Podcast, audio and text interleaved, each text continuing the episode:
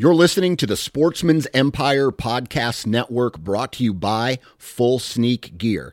Check out their entire lineup at fullsneakgear.com. Also, be sure to check out our entire stable of podcasts at sportsmansempire.com. HuntStand is the most popular and functional mobile hunting app on the market. With a variety of base maps to choose from, satellite imagery that is updated every month, the ability to check the weather, know property information, and even catalog your trail cam pics, HuntStand even gives you the ability to import pins and location markers from other mobile apps. Visit huntstand.com or download wherever you download your apps. Enter discount code SN20 at checkout for 20% off. This episode is brought to you by Hyperice the leader in advanced warm up and recovery technology. They have tons of innovative products, like Venom heated wearables to help soothe sore back muscles, Normatec compression boots to speed up recovery and increase circulation, and Hypervolt massage guns to improve mobility. Loved by athletes like Naomi Osaka and Erling Haaland. Try them yourself.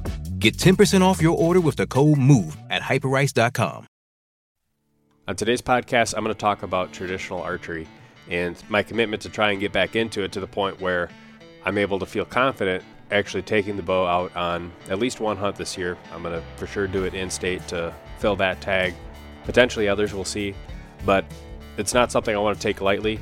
I want to have total confidence, like I said, to not feel like it's a handicap and sort of that inside of 20 yard range. And I know that's a possibility, but it's one of the main reasons that I had set the bow aside in the past was I didn't have that necessarily that confidence that I wasn't gonna, you know, screw it up and wound an animal. So in this episode I'll talk about basically the process to get to that point between now and the hunting season. Hopefully to serve as a guide for anybody else who might be wanting to get into it. I'll talk about the various tools that I have at my disposal, some of the training aids that I've bought, as well as the different kind of bows that I have available to try and work through both the training side of it and also the hunting bows that I'll be able to use. And then some of the guides and coaching references that I'll be able to point you guys to, the ones that I found most helpful for myself personally, and then just sort of a timeline and plan in order to basically get from now what I'm doing now, what I'll do in the summer, and then as the hunting season rolls around. Before we dive in, a quick message about Spartan Forge. The app is available on the Apple App Store and Google Play. A huge feature is the Intel tab, which allows hunters to view the upcoming detailed forecast in an area, including temperature, pressure, wind, and moon data. But it also provides the proprietary deer movement prediction algorithm, which is based on machine learning and collared deer studies. Instead of simply stating whether or not it's supposed to be a good or a bad day to hunt, it actually tells you whether it's going to be core area movement, transition area, or full range daylight activity. You can then use that information to help inform how you hunt that day.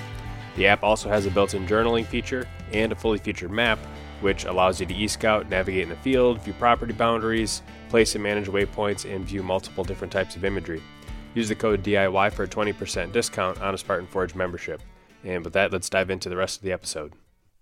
So, like I mentioned in the intro, one of the biggest reasons, I mean, there's a couple of reasons, I suppose, but one of the biggest reasons that I haven't posted a lot of traditional archery content and I haven't really hunted a ton with the traditional bow, at least over the last couple of years, is just an overall lack of confidence in my abilities with that bow, even in close range scenarios. And it's not so much based on what I can do on a good day at the range, it's been more based on what does my worst day at the range look like? What does my worst shot within a group look like?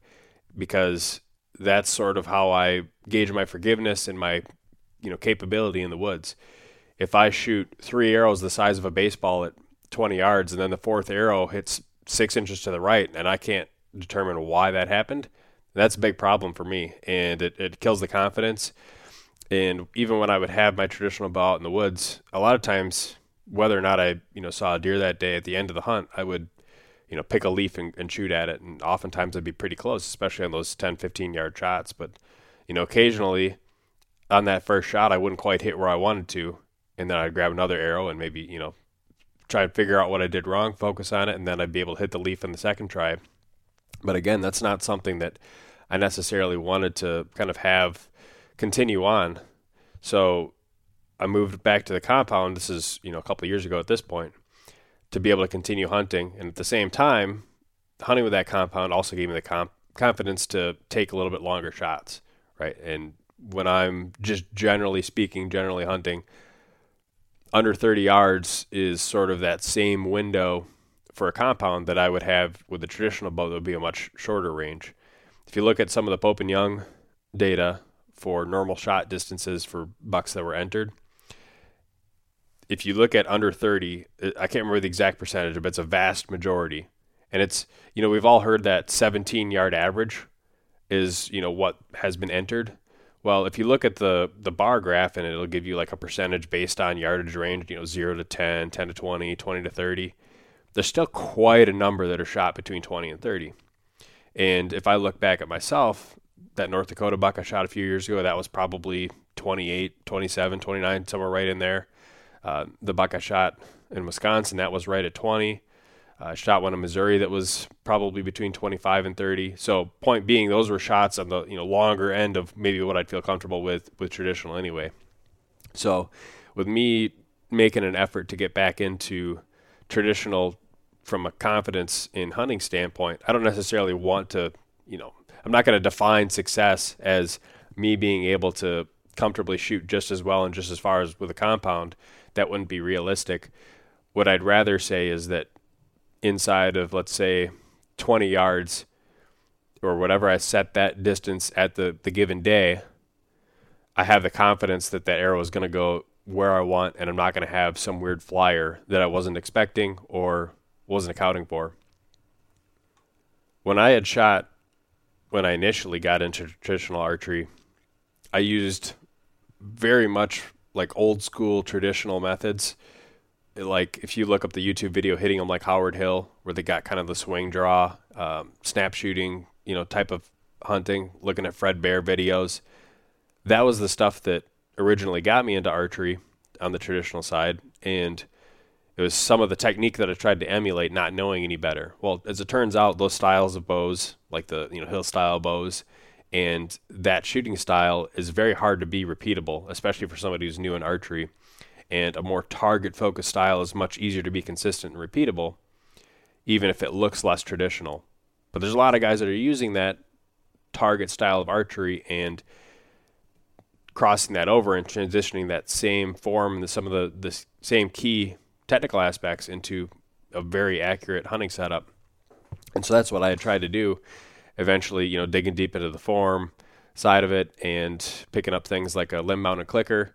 Well, that tended to go pretty well, but eventually that limb mounted clicker also unknowingly caused me to start, you know, implementing shoulder pulling into my shot, which for those that might not be aware, it's basically a subtle difference between what major muscle groups are being used to fire a bow.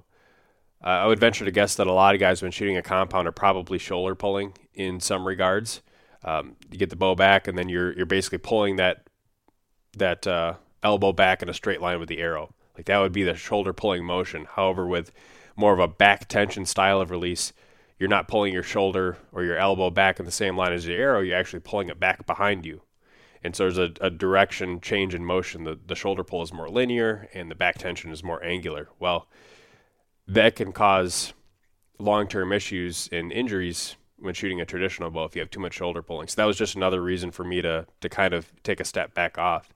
And I started looking at slow motion video and my hand would fly way out from my face and it would seemingly end up in the right spot and kind of like a you know pseudo follow through but i knew that something wasn't right and i look back at old videos when i had done a coaching session with arne moe and i looked at you know plenty of other videos of guys who were shooting traditional style bows with hunting style anchor points and i knew that i basically had to strip my whole form back down and build it back up from the ground level so that's what i've been starting to do now and to help me along in this process, I've acquired a number of tools uh, to kind of help for various things. And so I'll go some of those over some of those basic tools for you guys.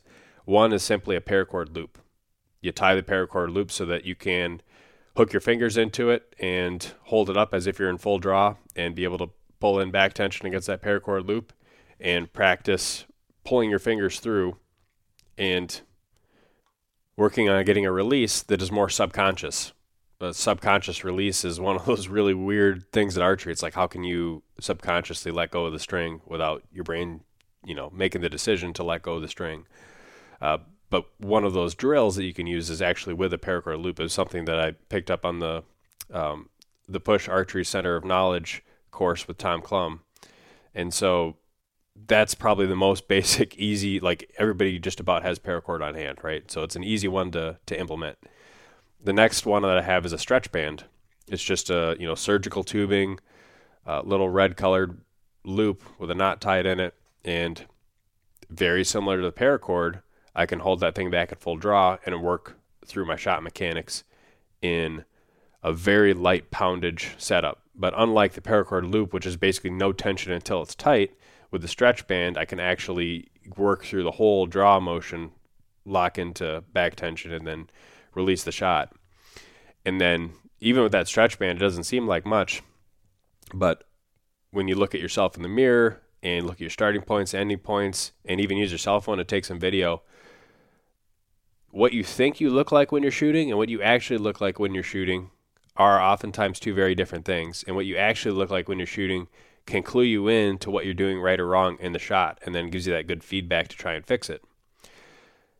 The other one that I haven't actually used a whole lot, but I just ordered actually last night is a shot trainer. Uh, this particular one was uh, from the Astra brand uh, because I saw it used in you know some of the U.S. Olympic training cycles. I don't know if they have some kind of a, a, sponsorship with U.S. Archery, but a lot of the guys in the U.S. Olympic team have mentioned this particular shot trainer.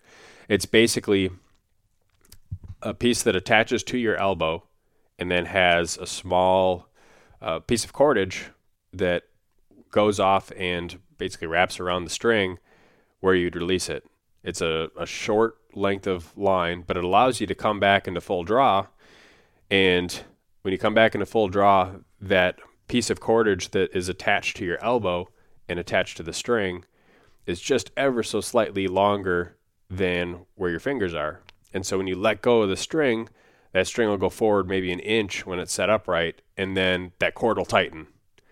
And you're basically holding the bow back at full draw again. But what you'll notice with that tool is that if you're collapsing, you let go of the string and you're collapsing. Once that cordage tightens up, and then you once again have that full weight of that bow pulling against that cordage, it'll really accentuate that collapse, and it'll say like, "Hey, dummy, make sure you're you know continuing your tension." And so, an ideal shot with that shot trainer would be you come back into your anchor position, you expand into that release, and through that release, and all the way through the finish position and follow through.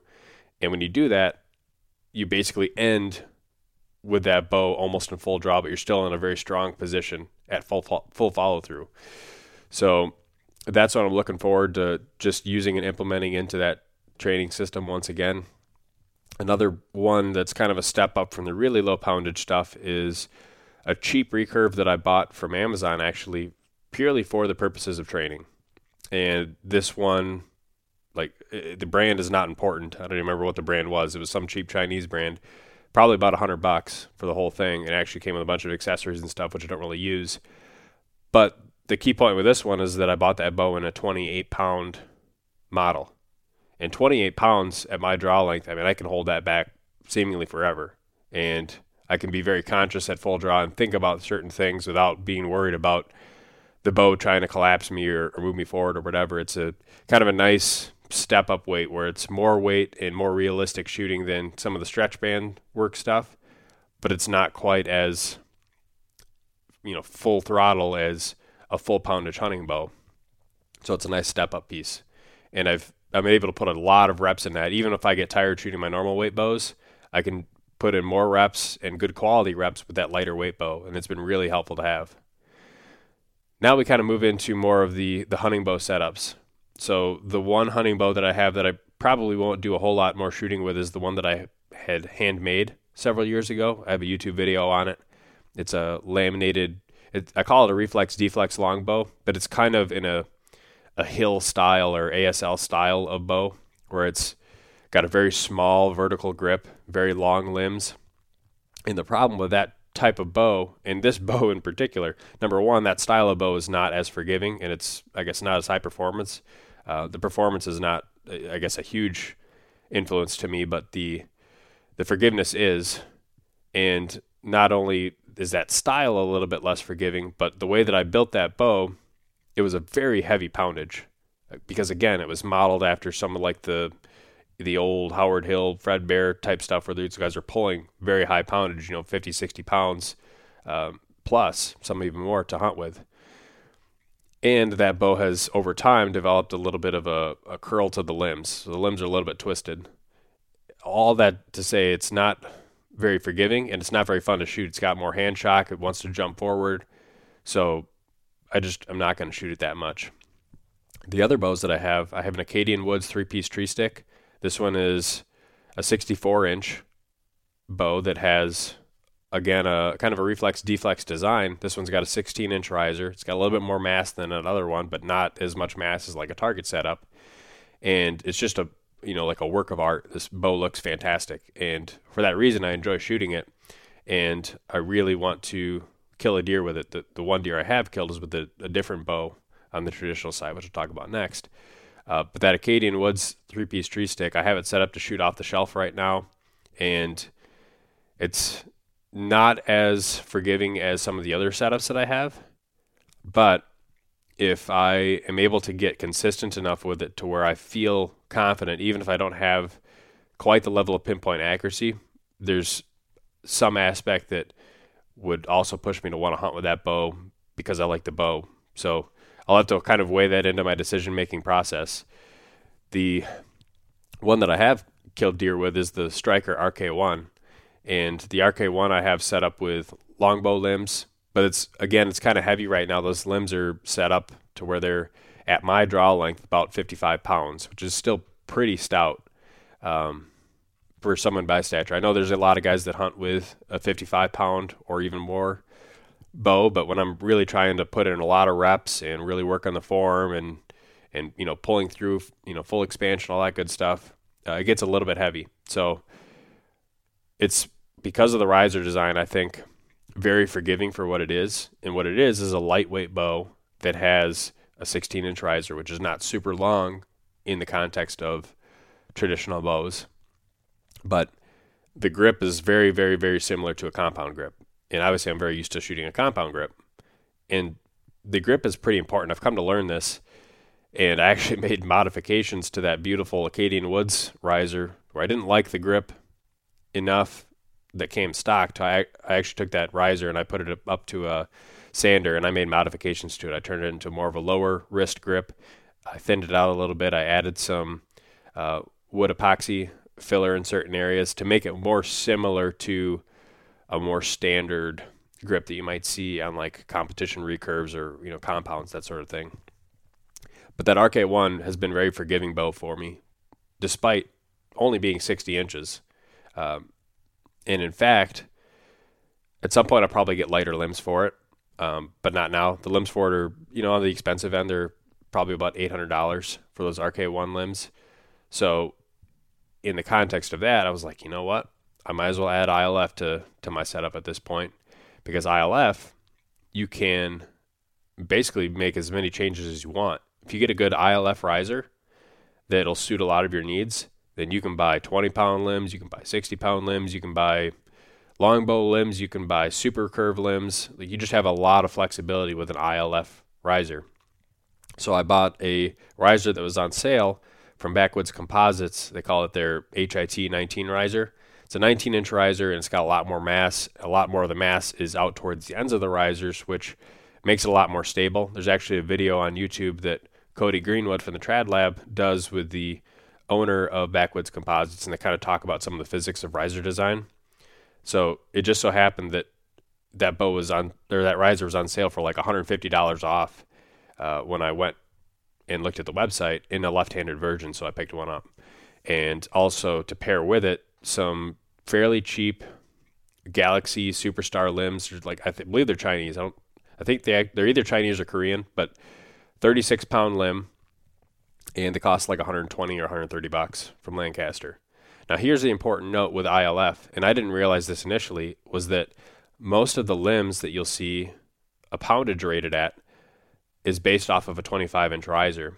And if you change the riser, you can change the actual weight of those limbs a common rule of thumb is that for every inch shorter than 25 inches you go, you actually add poundage to those limbs. You add a pound approximately for every inch shorter.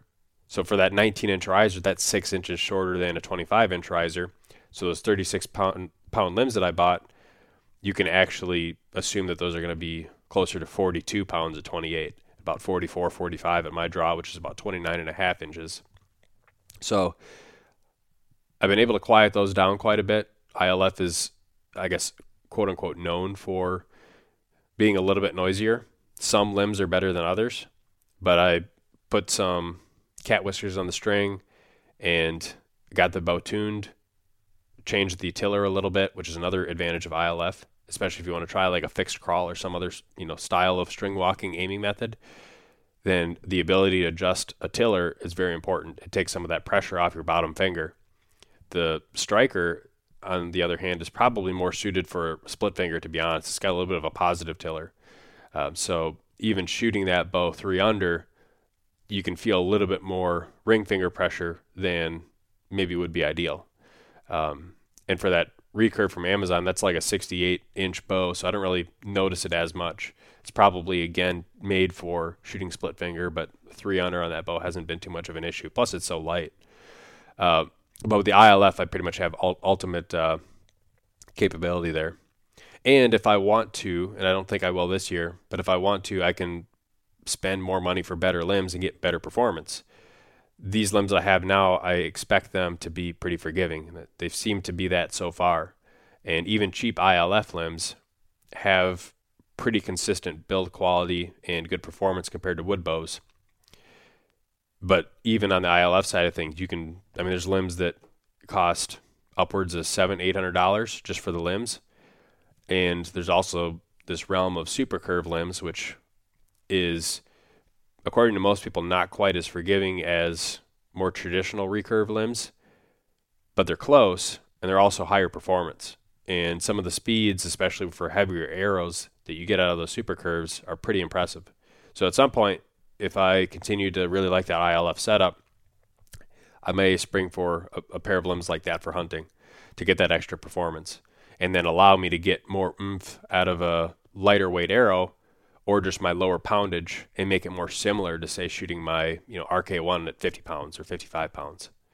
So those are the bows I'll have at my disposal at least for this year. Like I said, it would be really cool to hunt with that Acadian Woods bow, um, but my number two right now would be that ILF setup with the the limbs at you know 42 at 28. So if I end up just being so much more consistent with that uh, ILF bow, that's what I'll hunt with.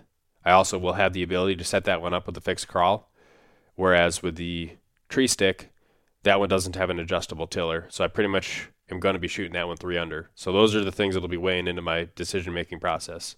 Uh, the Acadian Woods is probably a touch quieter right now too. Now, I made references to some of the training guides a little bit ago that I've been using, but I really want to drive some of this to people who might be listening and looking for a place to ask questions or get more information because these tools that I'll talk about right now have been really invaluable. One is the courses from the the Push Archery Center of Knowledge.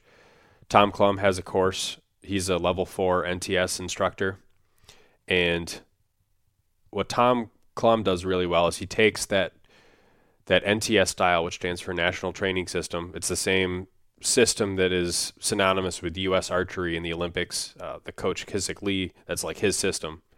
And so there's some, if you get into really into the weeds, there's some differences between how like the U.S. does it and how the Koreans do it, and there's some like back and forth and debate about like you know which way is the best. But that style of shooting a bow is based off of consistency and longevity and injury prevention and using the right angular motions to basically guide that that uh, consistent release of the arrow. And so what Tom does really well is he takes that knowledge and he brings it back into more of a hunting focused world. And if you look at Tom shoot, he doesn't shoot with an upright bow and he doesn't shoot with, you know, under the chin anchor that might be more common with like a recurve archer on the Olympics uh, scale.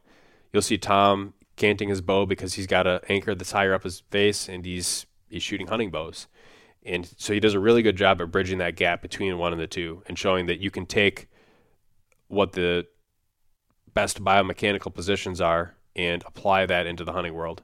Now that course does have a cost associated with it. In my opinion, it's well worth it, whatever you know that dollar amount is. Joel Turner also has a course, and his is more focused on the mental side of archery. And with Joel Turner's course, one thing I will say is that when Joel got kind of known about and he started to become a bigger and bigger name in the archery world, because I imagine most people listening to this, or maybe at least some, have not heard of Joel Turner at this point. Joel got started on some of the push podcasts, at least from what I remember, and then he started to get on a bunch of other, you know, smaller podcasts, kind of, you know, proposing this method of mentally tying the uh, the shot and reducing your anticipation and getting rid of target panic and getting away from target panic, preventing target panic from happening by having a mental blueprint in, in place for how to execute a perfect shot and do that every time through conscious decisions. But what I've noticed in like the last couple of years is that even on the compound side of things and on the elite archery side of things, there's more and more people that are starting to step up and say like, "Hey, this guy's legit." And this stuff really works. Um, at the Spartan Forge retreat back in Pennsylvania last week, um, Levi Morgan was there, and and he had talked about talking with Joel and working with Joel on certain things, and he actually had a really, I guess, fond opinion of his shooting style and his, I guess, mental how he was training to handle the mental side of archery.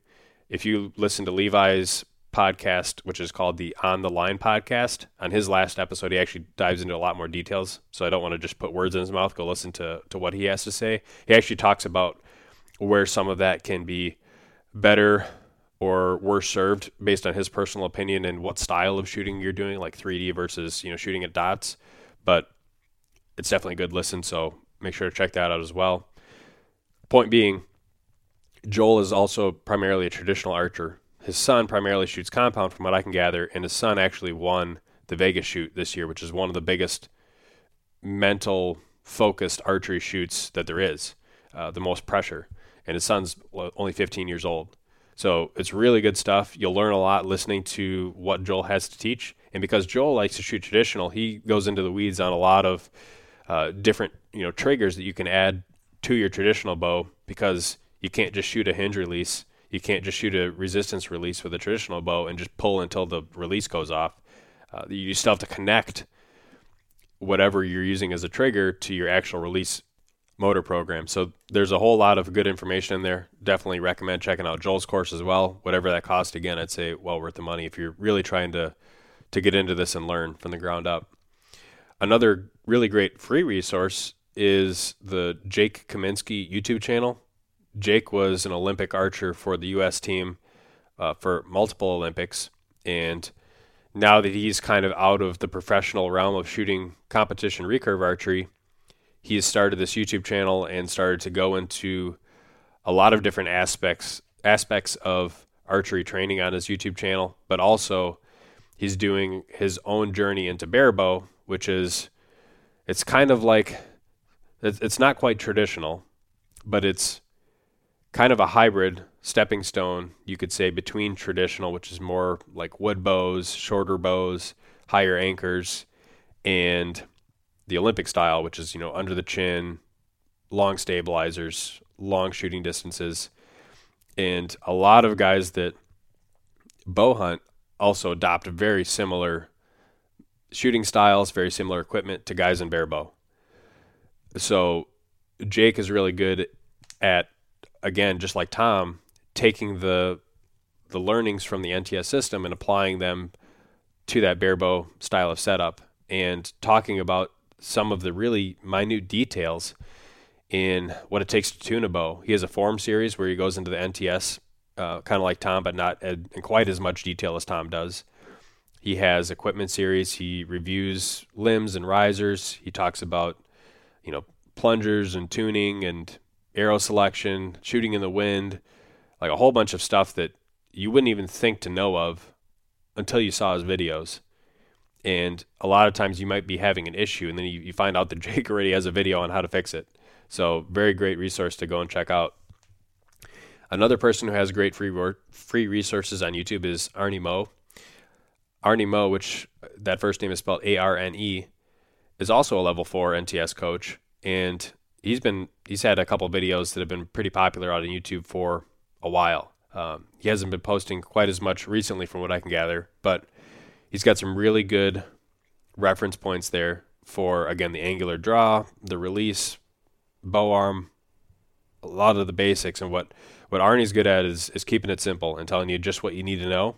And he shoots with that hill style bow in his videos, which, like I mentioned at the beginning of the podcast, is one of those less forgiving styles of shooting. So Arne's another good example, just like Tom Clum, where it's like, hey, you, don't have to shoot a competition style bow to be able to shoot like a competition style archer. There's a lot of form stuff that carries over and you can take into the woods with you. And I actually, because Arnie lives close to me, you know, like a three hour drive, I went up and met him a few years ago to do a training session.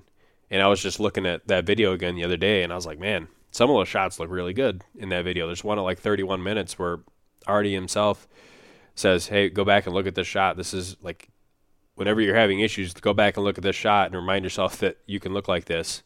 So that's exactly what I just did the other day, and it it definitely goes to show that having a good coach, especially one in person, if you have that available, is an awesome, awesome resource. But if not, between these various, you know, other coaches that are online that I just referenced, you can definitely have like a really good level of places to go for good information and not misinformation. Generally speaking, it's oftentimes better to have one coach and stick with them if you're working with somebody in person. However, what I've found as being kind of like a, I guess, a remote learner when it comes to archery for the most part, and like I imagine a lot of people listening to this podcast are, so if you're a remote learner, then sometimes having access to multiple coaches that have the very similar style, like they're all you know level four NTS certified people. So they're all coaching the same stuff, but they have different cues and they have different ways of teaching it. And so you might watch a video segment from Tom Clum and, and Jake Kaminski about how to hook the string.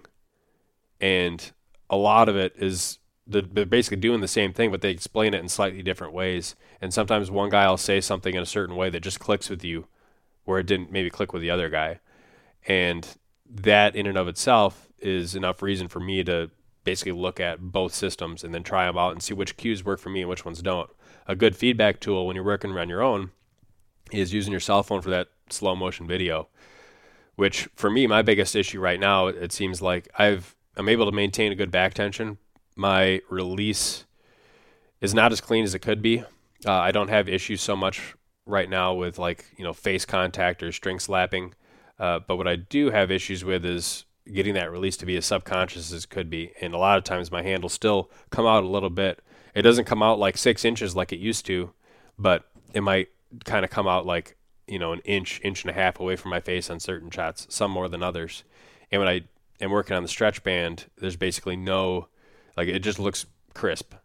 And so that is my biggest focus right now is trying to drive, you know, through that various progression of all the training tools to get to that point where I'm able to get that nice, clean, consistent release on even the heavier weight stuff. Because it seems like generally for me, the heavier weight that I go, the more issues I tend to have, which is one plug for shooting a lighter bow, especially if you're really trying to make an effort at becoming better and making this a long term progression.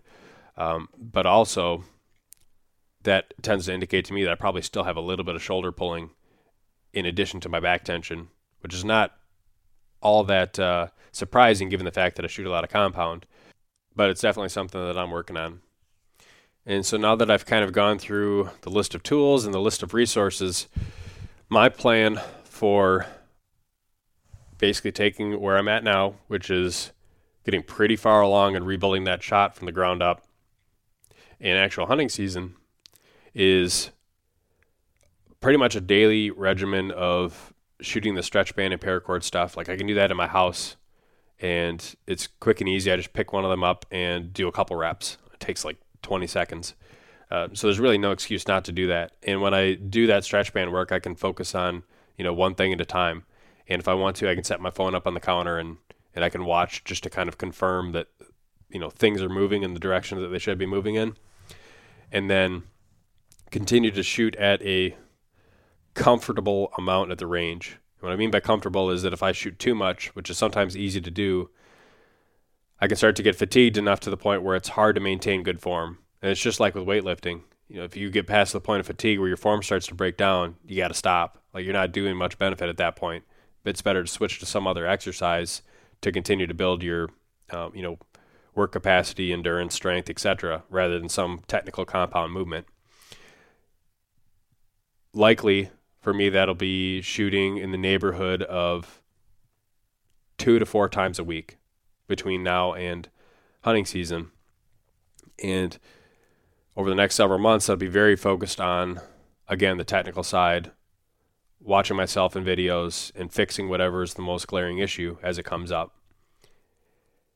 As it gets closer and closer to hunting season, with at least probably a couple months out, I'll transition to shooting more and more out of hunting situations. Hopefully, by that point, I've gotten very comfortable, very consistent shooting at the range and have been able to really ingrain a lot of those motions to where some of the complexities become almost like second nature and I can just focus on the more simple, bigger movements to be able to execute that shot. And then when I move into shooting it out of a saddle, shooting it, you know, in different positions off the ground, I'll again be able to carry over that confidence that I built shooting off a shooting line and feel very comfortable in a, a, shooting, actual hunting position in the woods. And I think just from the way that I'm shooting now, when I do go out to the range, I don't think it'll be a problem. I don't think I'll be at the same point where I was, you know, several years ago to where I wasn't 100% sure where my arrow was going to go. If I have issues now, and if I have an arrow that doesn't hit where I expect, I can pretty much always point to now exactly what happened. Oh, like maybe I collapsed a little bit on that shot, and maybe I just, you know, wasn't aiming in the right spot. That's probably the most common thing for me when I'm shooting at shooting shots at the range right now is because I have a lower anchor in my face. My gaps, or you know, how far the arrow is beneath the target, is very, very large. And so, if I'm shooting a 20 yard target, the point of my arrow is like in the dirt in front of the target, and it's it's kind of like ex- instinctive a little bit. I'm still aware of where the arrow is, and so I know what that shot sight picture looks like. But if I don't have it exactly nailed right, then that arrow might land a little high or a little bit low.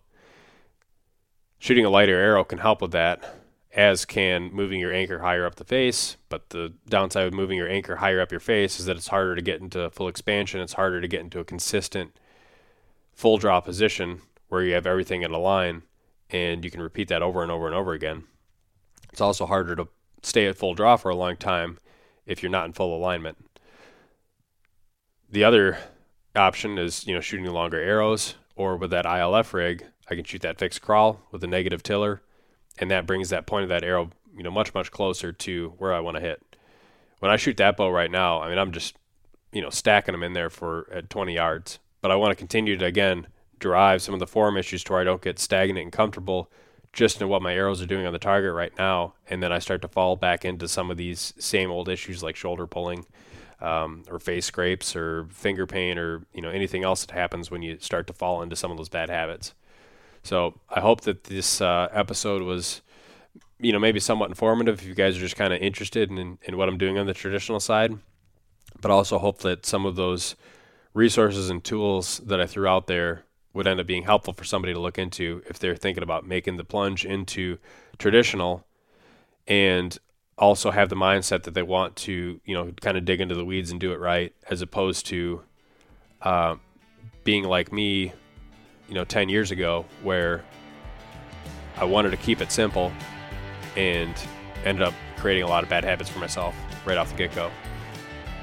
That'll do it for this episode. As always, make sure to follow the Sportsman's Nation on Facebook, Instagram, and YouTube. Leave us a review on iTunes. And if you're looking for additional content, subscribe to DIY Sportsman. And with that, thanks for listening.